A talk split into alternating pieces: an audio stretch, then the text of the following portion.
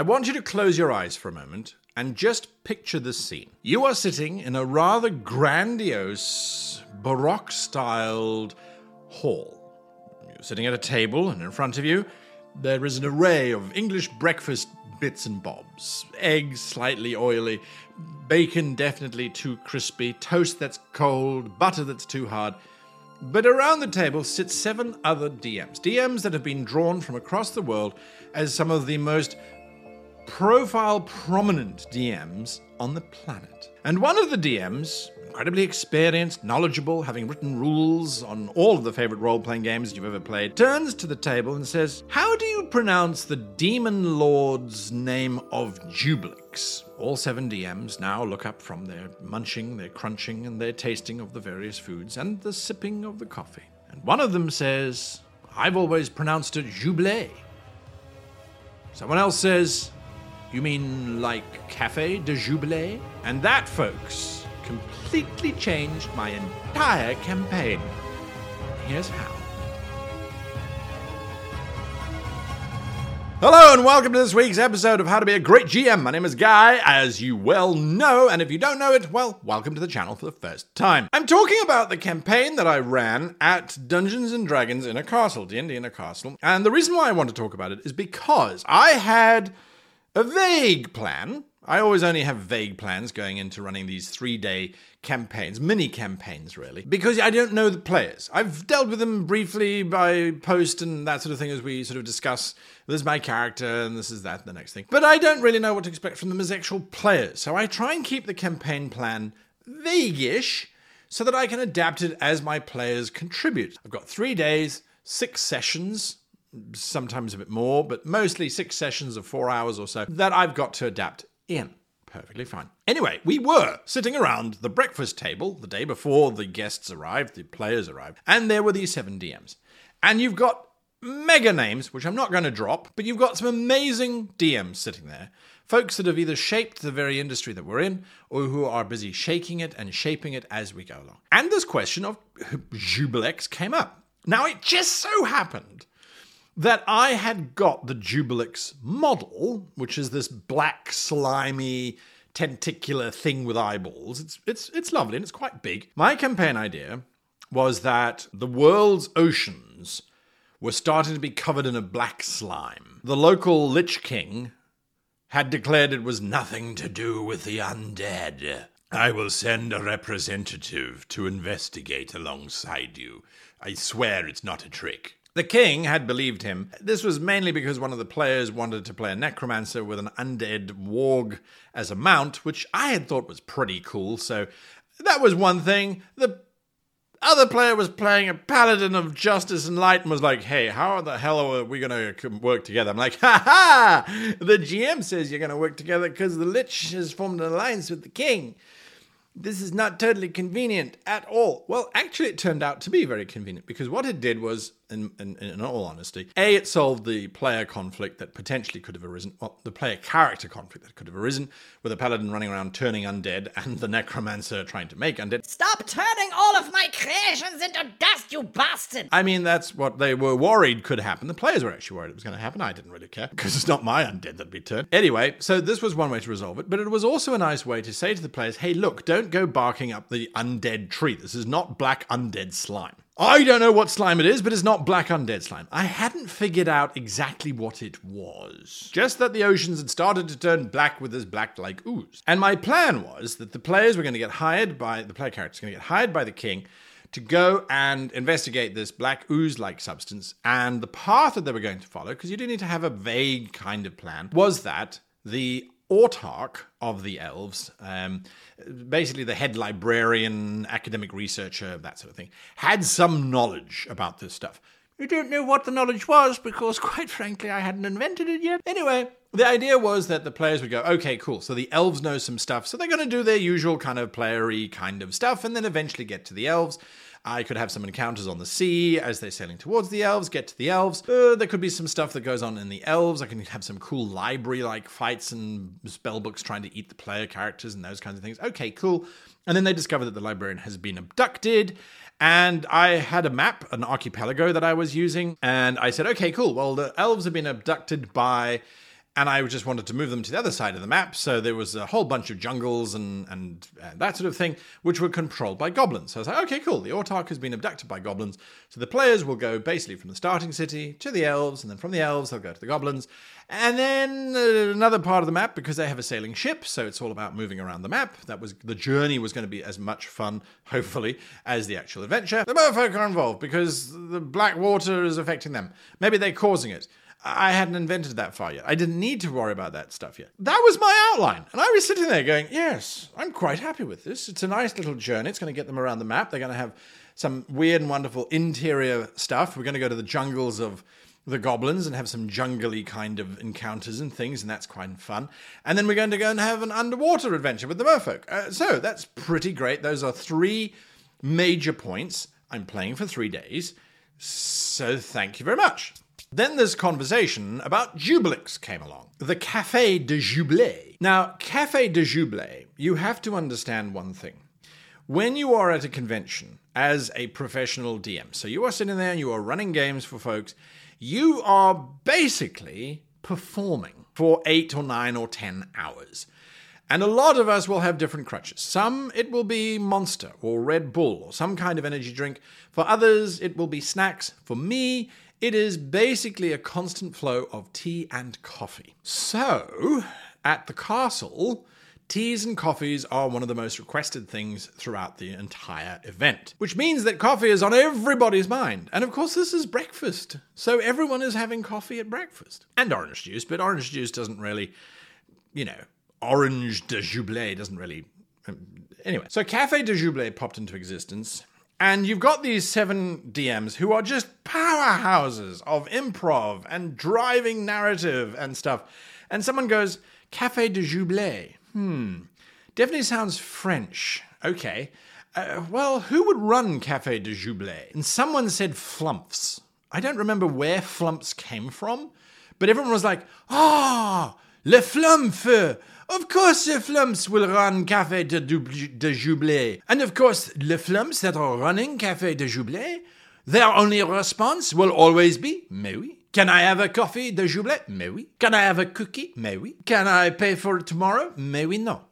Uh, whatever. And so all the DMs went, you know what? None of us, this is a creation that has happened 24 hours before our games start with all of these wonderful players. We're going to include it. Throw throughout the castle.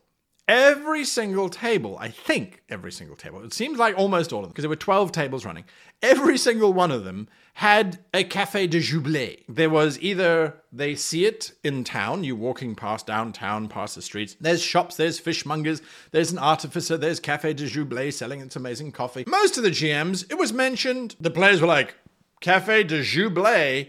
Either they got coffee, they didn't get coffee, they avoided it like the plague. Oh, I like that idea. I want to be part of this. This is quite cool. I'm already using the Jublé, oh, the model, Juiblex's model, because I'm using black slime. I don't yet know what this black slime is. And then someone, I think it was, uh, it was someone, said, well, think of it from Juiblex's perspective. Uh, and he said, why can't I have a trading empire as well as being an abyssal lord. I was like, yes, why can't the abyssal lord have a trading empire in the prime material plane? And then I was like, aha! It is Juiblex himself who's trying to break into the prime material plane using this black water. Still don't know how, it's all very vague and that sort of thing. So I thought, okay, well, in order to do my part and to be a participant in Café de Jublé, my players, I had always planned that the very first session that they were going to have, kind of like a session zero, was that they were going to be playing NPC passengers on board a ship, and that the ship was going to get destroyed by this black water. To kind of give them a sense of the power of the black water, also as the players to get them a sense of playing with one another as well without playing their characters, kind of disarms the players from, oh, well, this is my precious character, to, oh, this is an NPC, let's just have some fun. So it kind of lets everybody have their hair down as well. So this ship, the Carafe, of course, it's called the Carafe. For those of you who don't know, a Carafe is something that you keep coffee in. So the Carafe was transporting crates of Café de Jublé, boxes of coffee. And the players were like, okay, what's in the crates? Well, it's just coffee. It's coffee, coffee, coffee, coffee, coffee, except for some silks and things that are coming from different merchants because it's a ship, so it's got all sorts of things on it. And then they get attacked. The black water attacks them, and this weird creature underneath attacks them that has strange lights going on about it. And the whole ship is being destroyed and, and damaged and all that kind of stuff. And basically, it was just a a lot of fun saying, okay, how does your character die? How does your character roll a dexterity check? DC 20, and they, they, they've got plus three because they're NPCs. And like, oh, I got a 12. Okay, how does your character die? Impaled as the mast crashes through this chest. It was just a bit of fun. The one player, however, they had.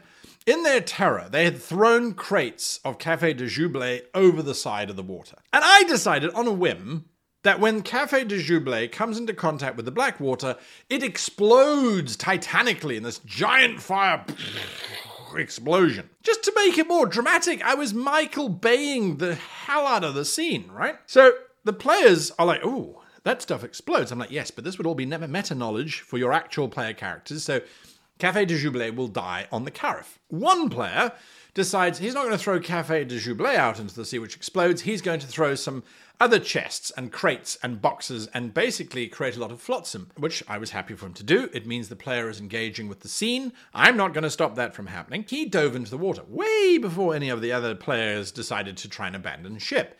And he started kicking out and started gathering bits and pieces and supplies together. And I said, "All right, well, you are in the middle of the the the uh, Merfolk Ocean. Your chances of survival are slim." And he went, "Well, isn't the carafe on a shipping trade route? Because it would be, wouldn't it?" And you go, "Oh, damn, damn, damn, damn." But yes, yes, brilliant for you for pointing that out, for reminding me as the GM that my world exists and would have trading routes. And yes, yes, absolutely, there would be other ships here. But I'm not going to make it easy for you.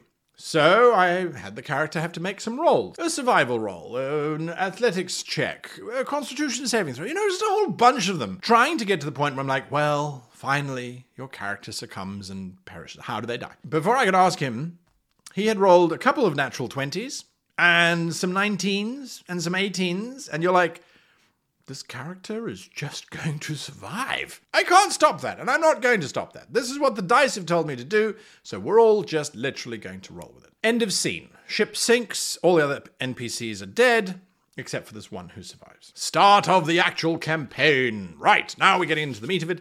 I still have no idea why Cafe de Joublet was exploding. I have no idea, really, apart from the Abyssal Lord trying to get into the Prime Material Plane, what the black water is all about.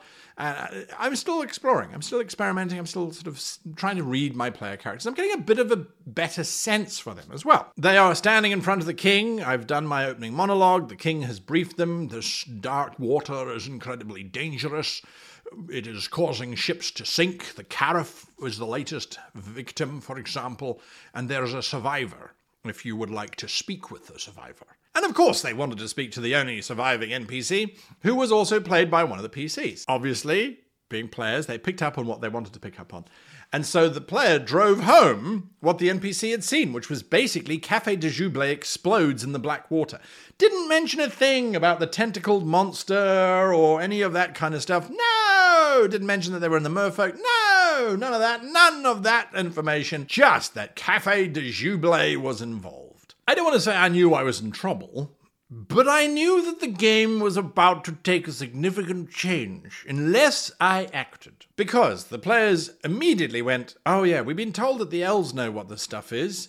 But we're not going to go there. We're going to go to Cafe de Joublet's headquarters, aren't we? Yes, okay, fine, fair enough. Greyport is one of the largest trading cities in the archipelago. There's no reason why Cafe de Joublet wouldn't have headquarters there. Okay, great. Uh, what is happening? My world is taking over, which I love. When that is what is happening as a DM, I am as happy as can be. So my players go along to the headquarters. They meet with a very shady CEO because all CEOs, in my opinion, are shady in some way, form, or another. As a matter of fact, I was actually reading an article where most CEOs are certified sociopaths. Uh, that's what you need, apparently, to be a CEO of a giant conglomerate. Anyway, this is where reading the player characters' abilities and things individually may need a video on its own. But I had three of my six players all having the ability to charm without using magic, really. They didn't have to cast spells or anything. They just had to talk for three minutes using the persuasion skill, or they had to do this, or they had to do that.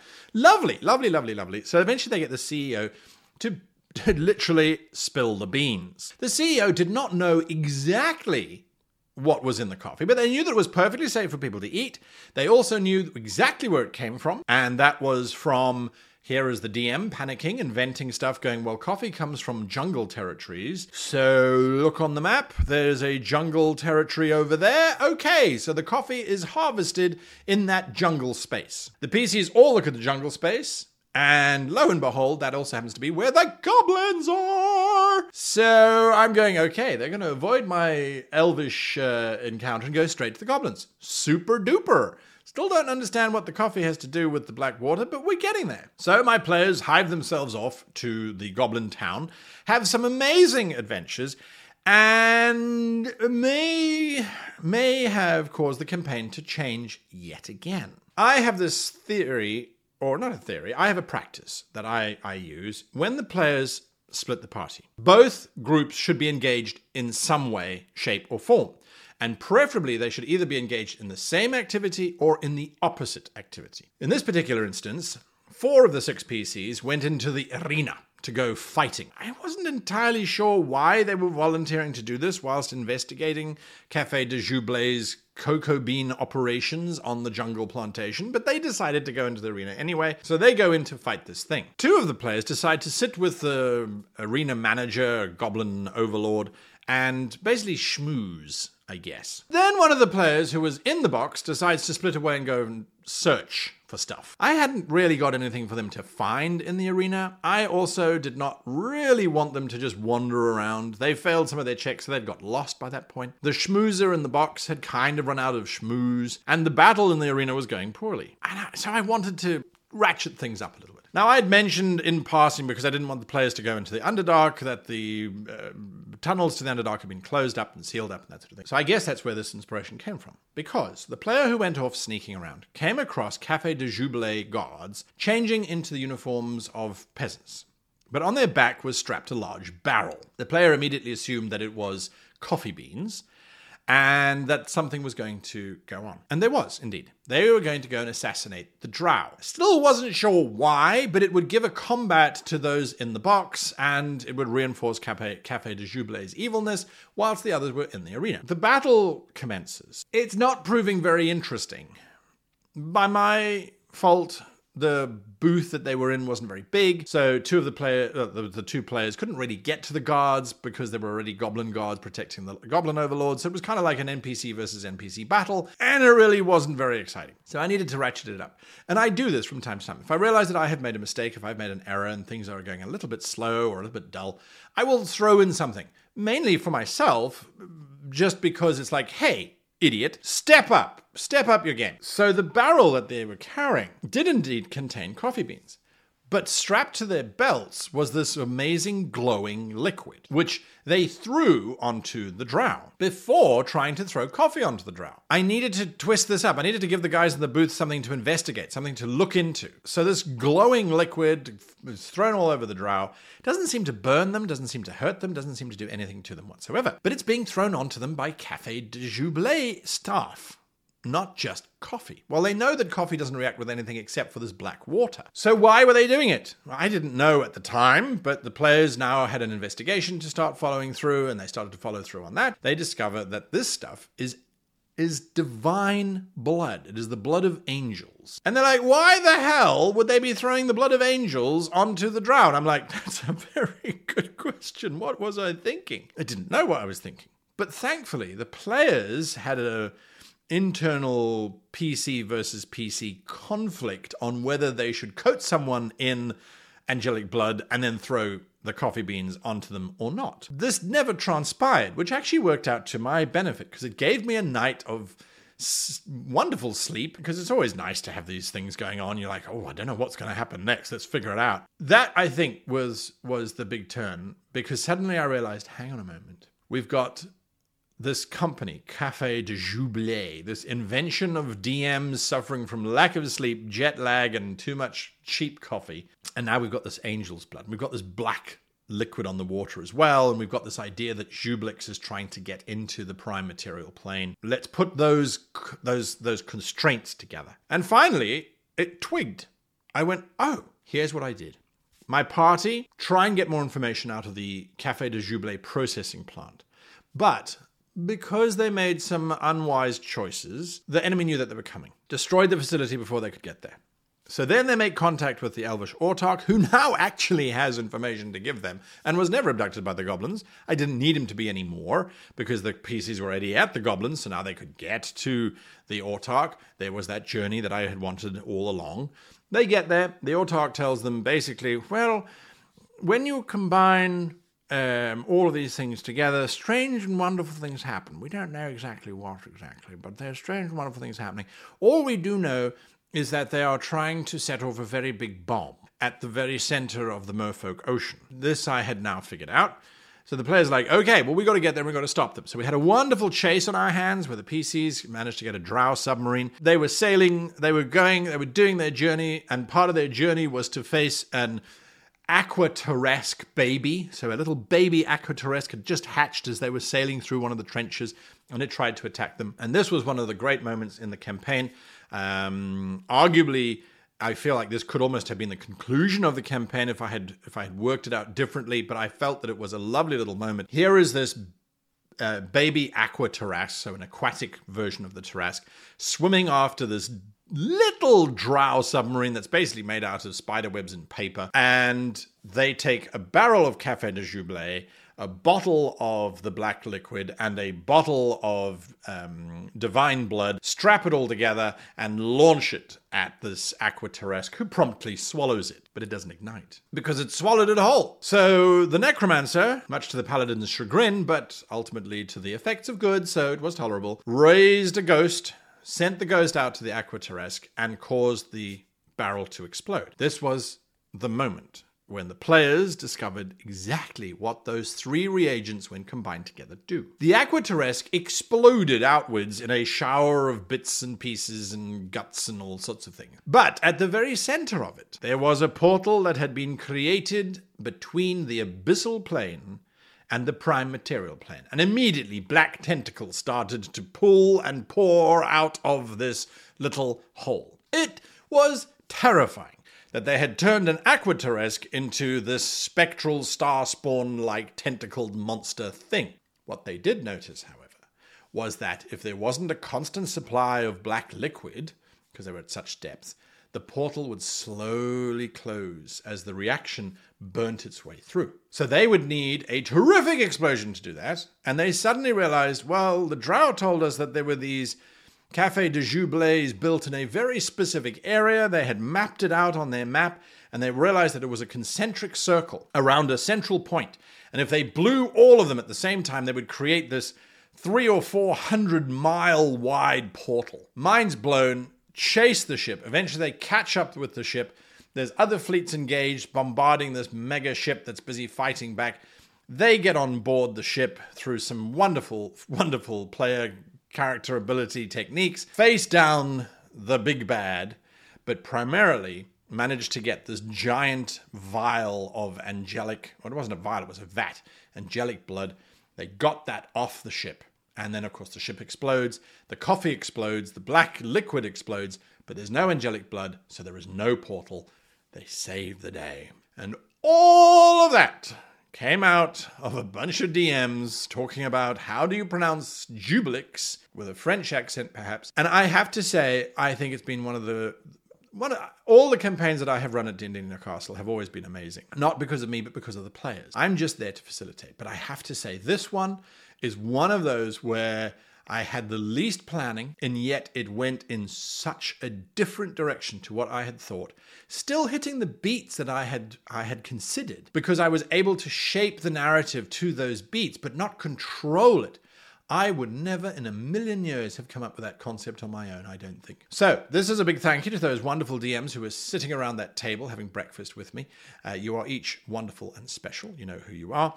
And of course, to my amazing six players, they really made that game come alive. I mean, we had we had one character riding naked ogres in jelly wrestling. Uh, I've done that once before in a campaign a very long time ago as a bit of a joke. The player really got into it and actually went back with their reward money and bought the ogre wrestling and jousting uh, pits there. Uh, but it was just it was an absolute blast that we had. Hopefully, this has given you some inspiration. It's given you some insight, given you something to think about and to look at and say, well, actually, you know what? You don't have to plan everything. You can't plan everything. You shouldn't plan. Uh, in my opinion, you should just go with it and remember to always serve Cafe de Jubilee. Until next time, I want to wish you and yours the happiest of gaming.